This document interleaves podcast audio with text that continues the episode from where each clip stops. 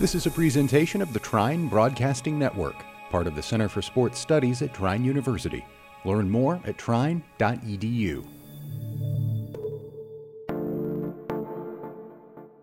Welcome to the Center for Sports Studies podcast.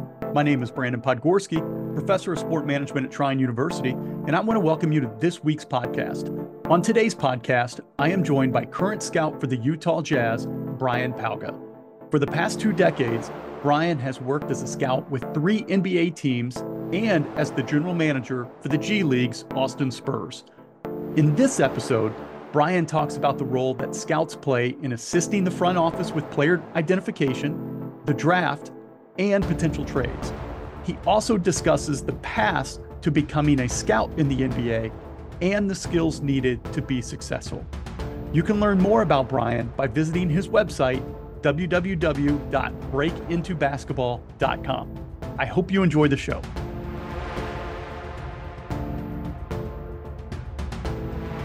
And today we want to welcome NBA scout Brian Pauga to the show. Brian, welcome to the Center for Sports Studies podcast. Thanks for having me. Excited to be here. Well, we're excited to have you. You know, we talked just a, a, little bit before we started recording, and it's always great to have somebody from the scouting side of things with us because inevitably that's what we have a lot of students who want to get into. Um, anytime I ask freshmen, hey, what do you want to do for a living? The number one answer is, I want to be a GM.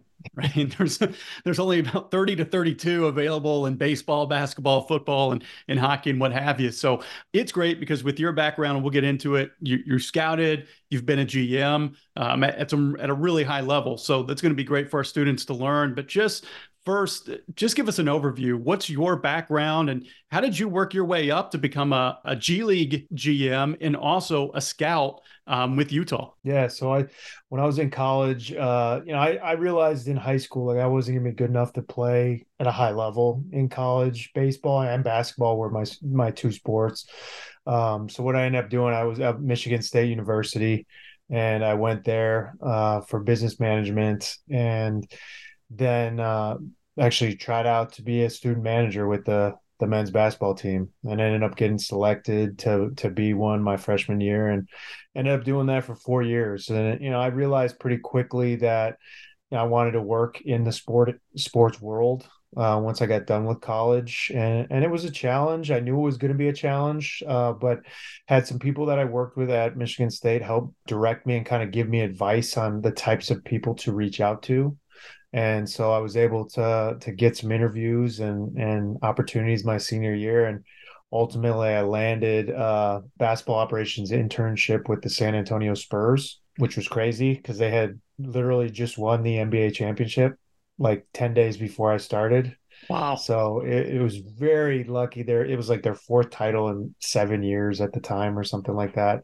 And so I'm starting with the best team in the NBA right out of college. And it was a one year position, got to do a little bit of everything take notes, pick players up when they came in for workouts and different events. Uh, like I said, notes in every kind of meeting in the, that the front office had, uh, organizing our scouting database, just all kinds of odds and ends project. Anything I could do to make the GM and the the front office staff's job easier, basically. Yep. Honestly, didn't know if I was going to stay after that year, and you know, someone else left, and it ended up opening a spot, and ended up staying, and then ended up uh, spending nine years in San Antonio, working my way up in different roles and been with a couple organizations since Timberwolves for three and a half, and now the Jazz for about four. Well, I think starting as a student manager, and, and you had the benefit of being in a place like Michigan State, which a lot of our students are going to be excited about being just right across the border here. But, you know, great legacy there with with Tom Izzo and being a D1 program and sending you guys to the NBA and having some of those connections there.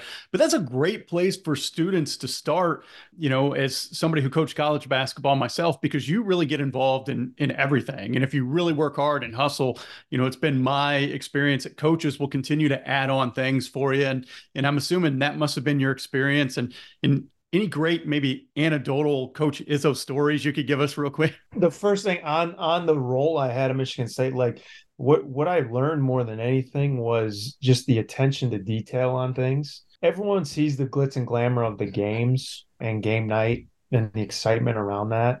And we all enjoy that if we like sports. But there's so much that goes on behind the scenes day to day and being able to be a part of that and have a lot of different roles in in getting to those game nights was was really eye opening. And, and, frankly, like it, it's a lot of work on top of me being in school and me being in class. Like like you said, like the the staff can see who they can trust and who they can count on to get things done. And that's that's the same thing i see in the real world at the three different nba organizations i've been at. You know they they want people they can trust and like people don't want to have to micromanage you. So you know that was that was a big thing. And you know the, the one coach Izzo story that i'll give you is one i think it was my second year i was running the clock during practice and we're in the arena and we're they're playing some sort of game and and the, whatever play would happen, the, a couple of players messed up the the coverage or something, and the other team scored, and so they lost. And and coach was a little upset, and he said, "All right, get on the line, uh, down and back, in or a suicide or whatever it was in 22 seconds or whatever, mm-hmm. like whatever time it was on there." And the game had literally just ended, so the clock was at zero, so you can't set the shot clock to 22 and have it run when the clock's at zero. So I had to I had to set both of them, but he went so quick, I didn't get it set till like they were already down one end of the court. So he he was mad at me and and he said, "All right, you messed up their running. You get on the line and run a suicide in front of the whole team." So I, I had I had to run a suicide in front of the whole the whole team while they're all clapping for me as I probably very slowly run a, a suicide.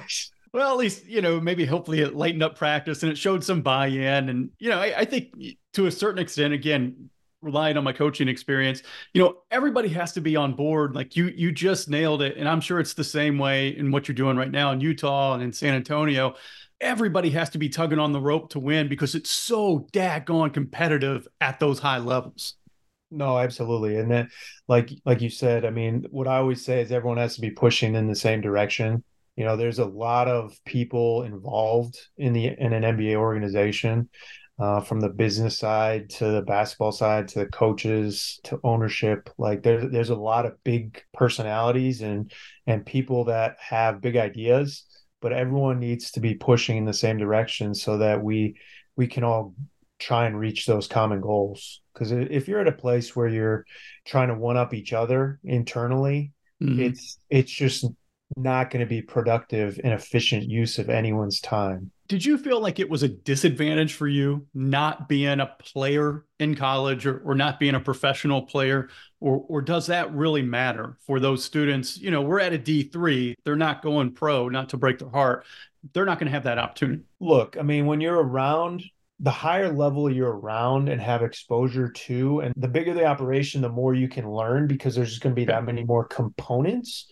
But to me, like I did not think I had a disadvantage. I mean, look, there's certain guys who play in the NBA and know they want to coach or go in the front office when they're done that can get a job because they they have a lot of experience in the NBA as well.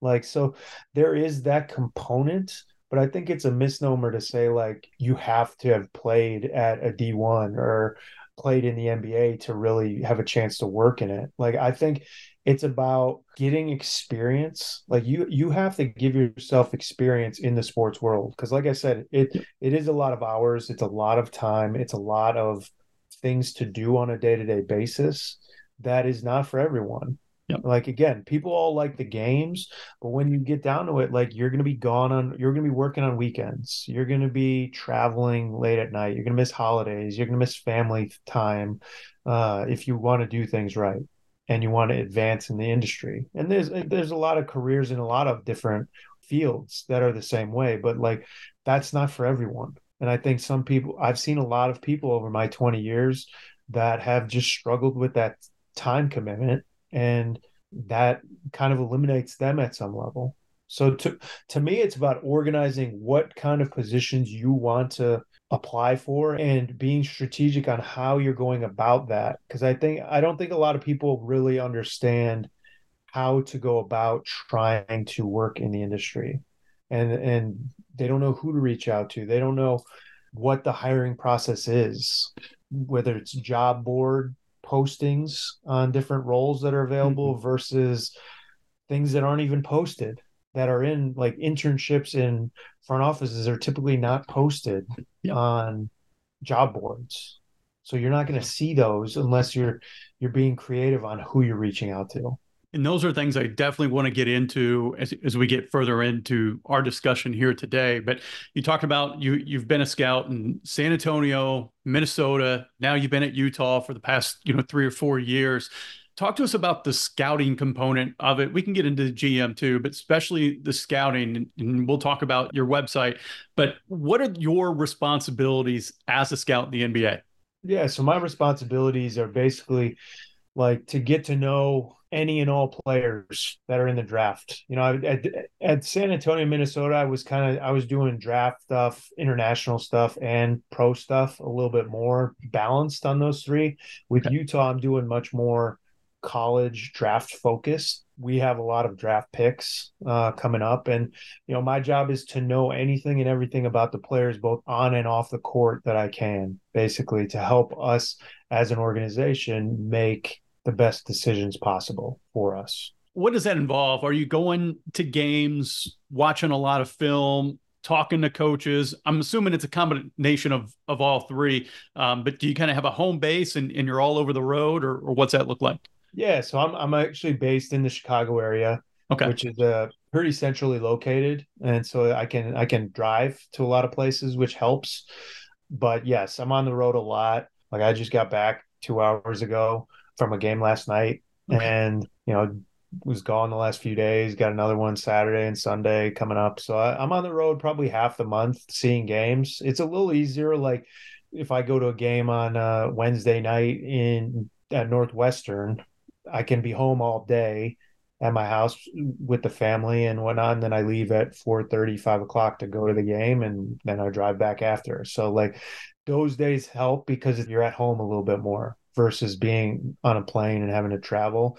So it, to your point, like it's a combination of being at games live, watching games uh, on TV and film and a lot of tape, and then you know talking to a lot of people who have been around that player to help us understand kind of what we're getting into with that player when when and if we we bring him into the organization. And that's something I wanted to follow up with. You don't have to be specific with the Jazz, but just kind of like maybe a broad overview. When you're scouting players, and maybe the philosophies are different with different teams, but what are you kind of looking for? Like if I wanted to be an NBA scout, what do I need to understand about the game or about like tendencies or things we're looking for in players that are going to be the best fit for for the home club? Yeah, I mean, and, and to your point, like every organization is going to be a little different on what types of players they want. You know, I can't get into some some specifics on what right. we're looking for, but you know, for uh, like you got to figure out what your organization values, what kind of players you want and people you want, and then you're filling in as many gaps in the information as you possibly can because we're okay. only allowed to spend limited amount of time with the actual player during a pro- the draft process. So we're we're relying on relationships and people that we know who have been around each player and there's a lot of players so there's a lot of coaches and a lot of staff at these different universities that we're talking to people and and it's just a process to try and you know get as much information as we can and mm-hmm. whether it be on film or about the person or you know injuries different things analytics and then make the best decision we can from there so kind of the traditional way of scouting maybe up until the last couple decades the eyeball test and talking to coaches and all those things. You just mentioned analytics. How important have analytics become in basketball? Because we know there's been this explosion in baseball since kind of the sabermetrics were ushered in in the early 2000s. Has basketball caught up to that too? I don't know if it's caught up to baseball because uh, baseball definitely had a head start on it, but there's been a lot of a big push on the analytic front across the NBA.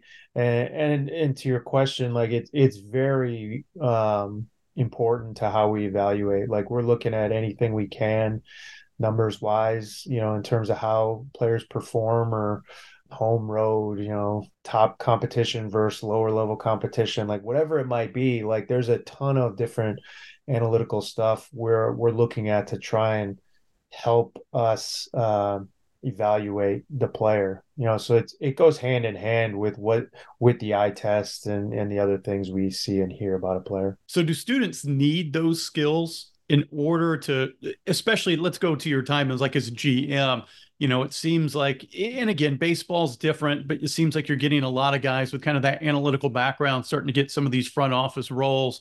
Do they need that for basketball? Is experience a little bit more important actual experience of the game or is a little bit of a combination of the two? I think it's a combination of both. Like you want to be as well rounded as you can. There, there's going to be different strengths of each staff member mm-hmm. whether it be from the scouting side from the analytics side from the the strategy and cap side uh, legal background type side like there's a lot of lawyers who are in front offices now who can understand the salary cap and you know the collective bargaining agreement and all that kind of thing. You want to have a blend of all of them at some level. You want to be able to to know how to operate in all the spaces in the front office if possible. But again, you have to rely on your own personal strength. So to to your question, like it's hard to like for students to just say like hey i'm going to learn analytics by myself like mm-hmm. before mm-hmm. i'm actually working for an organization is it's hard to do that fully until you're integrated in you can see all the information and all the technology that teams have. I mean there are public sites that you can go on and and learn. And you know there's even nba.com like looking at the different stats and breakdowns they have. Like so you can educate yourself on like the types of things teams are looking at and like the advanced statistics uh, some of those metrics that are pretty somewhat common across sports sites now for basketball. Yep. But it's something that you just you want to get some experience. Like no one's going to expect you to come in as an intern and be an expert at cap or analytics or scouting because you just haven't had that hands-on experience and the real world experience so there's going to be a learning curve on that but like there's there's some pretty reputable sites about the collective bargaining agreement that have information about the rules and like kind of give you a layman's version like of it. So i think that is a those types of sites are good to to see. Larry coon has a great site that kind of gives like the the average nba fan a somewhat dummied down version taking out mm-hmm. some of the, all the legal verbiage let's say. So it can give people a better understanding of how trades happen, what, how f- players are signed, different like, and it's a long website if you want to take the time to to go through it. But it's it's a much simpler version than the 600 700 page collective bargaining agreement is yeah. and same with analytics like there's so much you can delve into but it's just a question of how deep do you want to go and then with the scouting side like to me like you can always get to know players like you can never know too many players like mm. you're always learning from the last player. Like why did they have success in college but not in the NBA or why did they not play as well in college but then they're flourishing as an NBA player like there's different circumstances that you got to understand for every player and you can always learn like just cuz I've been doing this for 17 years doesn't mean I'm going to get every pick right like everyone's going to yep. get picks wrong and decisions wrong but you're just trying to get as much information as you can before having to make those decisions and then make the best decision for your franchise from there. So you just talked about getting picks right or getting picks wrong. Like for a scout, and you've done this as a scout, and I'm sure maybe as as a GM with with scouts underneath you, how are you guys measured, or you know, when you're evaluated, you know, what is considered wins for you guys and, and losses for you guys? Yeah, I mean, it's it's somewhat of an arbitrary type of scale but sure. you know it's it's really making sure that like like i said you're not going to get everyone right but i think you're measured on being as prepared as you can like okay. it's easy with the number of sheer volume of players and tape and information out there that you can miss certain things or let th- certain things fall through the cracks. So as thorough as you can be as an organization and making sure you don't miss something in the intel or something in the scouting in the film or something in his analytic background like those are as big as anything cuz like again you're some of it you're you're predicting how a player is going to handle the hardest league in the world. Mm. And you know there's there's some of the players that come in the NBA are going to fail or face adversity for the first time because they've just been the best player up until that point. And how are they going to deal with that mentally and physically when when they reach those those hurdles uh, throughout their career? And those are things that are not easy to predict for anybody.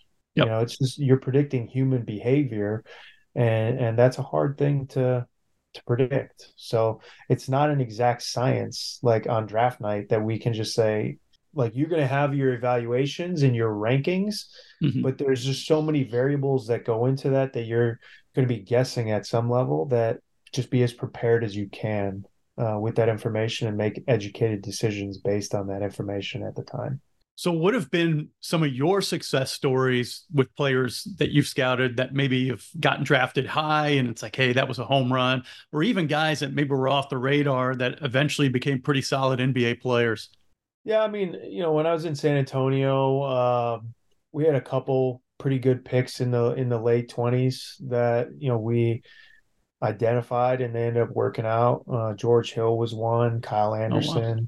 Tiago Splitter. Um, so there were there were some pretty good players that that really helped our team. Uh, but you know, the biggest one for for us was you know a move we made on draft night to trade up for uh, Kawhi Leonard.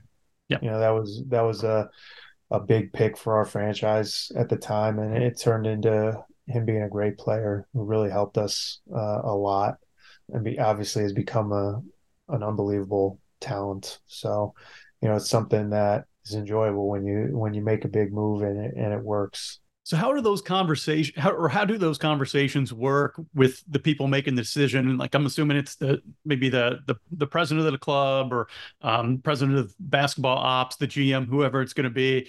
Like, are, are they just taking all the information that they can and just making the best decision possible, or is it a little bit more kind of structured conversation process in making picks and trades and things like that? Yeah, no, it's all it's it's all very structured. Like there's there's a lot of work that goes into to this. I mean, we have meetings all the time about the players in this current draft and you know evaluating them and kind of talking about them. Like we don't have to make decisions until the end of June when the draft is, but you know we're constantly going through different scenarios and ideas and trade options. Like as a GM, you have so many things coming at you and so many opportunities and you know it, it's just hard to make trades because you got to get everyone on your own team to agree you mm-hmm. know in your in your front office and, and kind of be on the same page and you got to get another team to agree as well uh, from their end and and so just making sure there's 99.9% of trades that are discussed between two different teams don't end up happening wow. i mean it, it just it takes a lot of t- time and effort and and there's so much that goes beyond behind the scenes to get to an actual trade or to a free agent signing or to a draft pick. Like any player that comes in or goes out of the organization, it's it's a long process to get that decision made. And, and it's a very structured process to get to that. And again, like we're not going to get every decision right, mm-hmm. but we we have to make the best decision for the organization at the time and then go from there and there's so many external things that play into it i'm sure as well with you know agents and, and, just player preferences and and things like that as your time as a gm you know, in in the G League.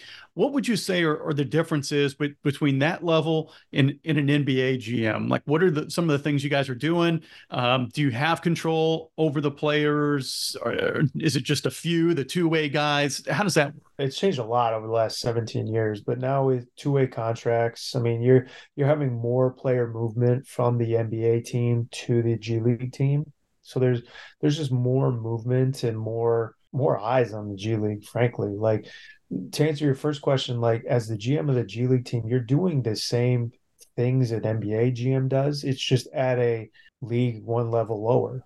Like it's the league below the NBA. Like it's the players going to develop. And the hard part in the G League is two things. Like one, the players and staff, they all have goals to make the NBA. They want to coach or work in the NBA and players want to play in the NBA, which which we understand. Like we want guys that want to play in the NBA. You want to have goals and to try and get there. But they're in the G League at that time. So you have to get the everyone to buy into like, hey, we're in the G League. We got to work as a group to get ourselves uh, those opportunities. And the more we succeed as a team, the better.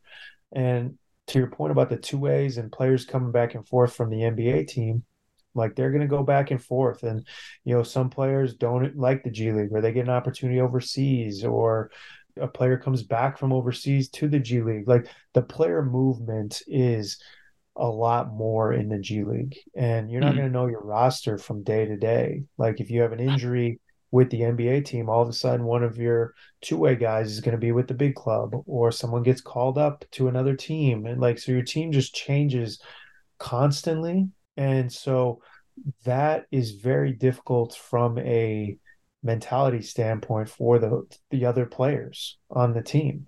Yeah. And if they don't buy in, like some guys might play 30 minutes tonight, and then tomorrow night a player comes from the NBA team and all of a sudden you go down to playing 10 minutes mm. and and how do you deal how do you still get that player to be as engaged? And it's just it's a hard deal because you could be playing great and be playing the best player on the team playing 30 35 minutes and then an nba player gets assigned to the team and all of a sudden you're playing 10 and how are you going to deal with that? And can you handle a different role? Like so the the mental aspects of the g league is is very challenging for players and staff as a gm having to go through and kind of help people through those ups and downs and, and that player movement was a lot more of a learning experience and something you don't get to experience in the nba because there's not quite as much player transactions day to day like you pretty much have your roster, then the trade deadline. Like you're, you're going to change certain things, but it's a lot of the same players from much of the season where the G League roster is just constantly churning over. So it's much more of a day to day managing. Certainly make things a little more interesting, maybe yeah. at, at, points. But I know we've got a, a, little bit more time left, so I want to make sure that we talk about you know, not only are you working in scouting, but you're helping students try to get their break. Again, so many want to get into the GM. And I think kind of maybe starting in that coaching, scouting, and learning what it is that you need to to know about player identification and how to work as part of a bigger team um, on the front office side, and then eventually working your way up. I think that's so important. So tell us a little bit what you're doing working with students and and about your website um, breaking into basketball obviously me being a student manager, like I, I know firsthand like how challenging it was to to get to where I'm at. And I know I've gotten lucky as well, but I get the question all the time from students like, hey, I want to get in. Like, what has worked for you? What hasn't worked for you? How should I go about it? What type of position am I good for? Like, what types of positions are open? Like, those types of questions I get all the time you know it's hard for me to to jump on a call with every student that reaches out to me on linkedin or texts me or emails me. So what i did like created a break into basketball on the website. You said it www.breakintobasketball.com and it's something that i do a, a two hour course one time a month. And, and it's one time thing for people but you know it's a very comprehensive view of what has my journey been? What has worked for me secondarily? Like what does it what does a front office look like? What is the composition of this staff? Like what types of roles would i be a candidate for? What does a coaching staff look like? How many people are on a coaching staff? Uh, a g league staff same thing. And and then giving a list of types of positions you should be applying for. How, when you should go about that. What does an interview process look like when should you be reaching out? Like the types of people you need to be reaching out to like all those types of things. And then and obviously there's a lot more crammed into that two hours. And then at the end i i stay on as long as i can for any questions that anyone has. And you know just answering because everyone's going to have a different understanding of the nba some want to work in college some might want to work in other sports. I mean other sports are very similar too you just have to be strategic on how you're going about trying to get those positions because they are very competitive And to what we talked about earlier, like I don't think it's something where you have to have played or you have to like have a certain experience to be able to get these roles. Like I've worked with a number of D3, D2 people in the NBA. Like and they're great. Like there, there, there's great people at every level. It doesn't matter because you went to Michigan State or you're at a D2 or a D3 or JUCO, whatever it is or you're doing something else. You work in high school basketball or AU basketball. Like there's a lot of different opportunities and experiences that can help a front office. And so we're always looking for different types of candidates, but I think it's just an overwhelming process to go about trying to get that role and to get those types of jobs for people. And this this course is designed to try and help assist you on understanding ways to be to have a chance to be more successful. So that's breakintobasketball.com. They also have a, a Facebook, Twitter, um, Instagram. And then, um, Brian, I know you're on um, LinkedIn as well, and you mentioned that. So I'm sure if if students want to follow you, they can follow you uh, there as well. Um, we got just just about a minute or two left. I did want to ask you one thing, uh, kind of last question. Are these jobs in scouting are they posted or how how important is networking and knowing people in the industry networking is paramount to everything like i'm okay. still i've been doing yep. it 20 years and like i'm still trying to meet as many coaches and staff and people at other teams college level internet like anywhere you can get information and get to know people because it's a small it's a small industry once you're in it and yep. and you get to know people pretty well but the networking aspect is big and, and you have to be willing to put yourself out there to try and meet people. You know some people you reach out to might not respond. You know they might not hit your email back or respond to you on linkedin or whatever it is. That doesn't mean you need to stop reaching out to other people. All it takes is i always say and this is this was ingrained in me from someone i worked with in san antonio like all it takes is one team or organization to say yes to you. Yep. And if, and if you you just need one team to give you that opportunity, and then you can make the most of it from there. And you don't know who, who, who that one person that might lead you to get to that one spot is. That's Brian Pauga, scout with the Utah Jazz and longtime basketball executive in, in scouting and GM. Um, you can check out breakintobasketball.com. And, and Brian, we really appreciate you being on the show today. Thank you so much. Thanks for having me. Have a great rest of the day. Thank you for listening to our podcast. Be sure to check out our social media pages for our next guest on January 26th. As always, we'd like to say a special thank you to producer Josh Hornbacher for his work behind the scenes. This is the Center for Sports Studies podcast, broadcasting from the Trine Broadcasting Network. If you like this episode, please be sure to subscribe to the Center for Sports Studies podcast on your favorite podcasting platform and give us a five star rating if you like what you heard. For more information about the Center for Sports Studies, please visit trine.edu. Also, be sure to like the Trine Center for Sports Studies on Facebook, follow us on Instagram and X at Trine CSS, and subscribe to our YouTube channel. Thanks for listening to this presentation of the Trine Broadcasting Network, part of the Center for Sports Studies at Trine University. Learn more at trine.edu.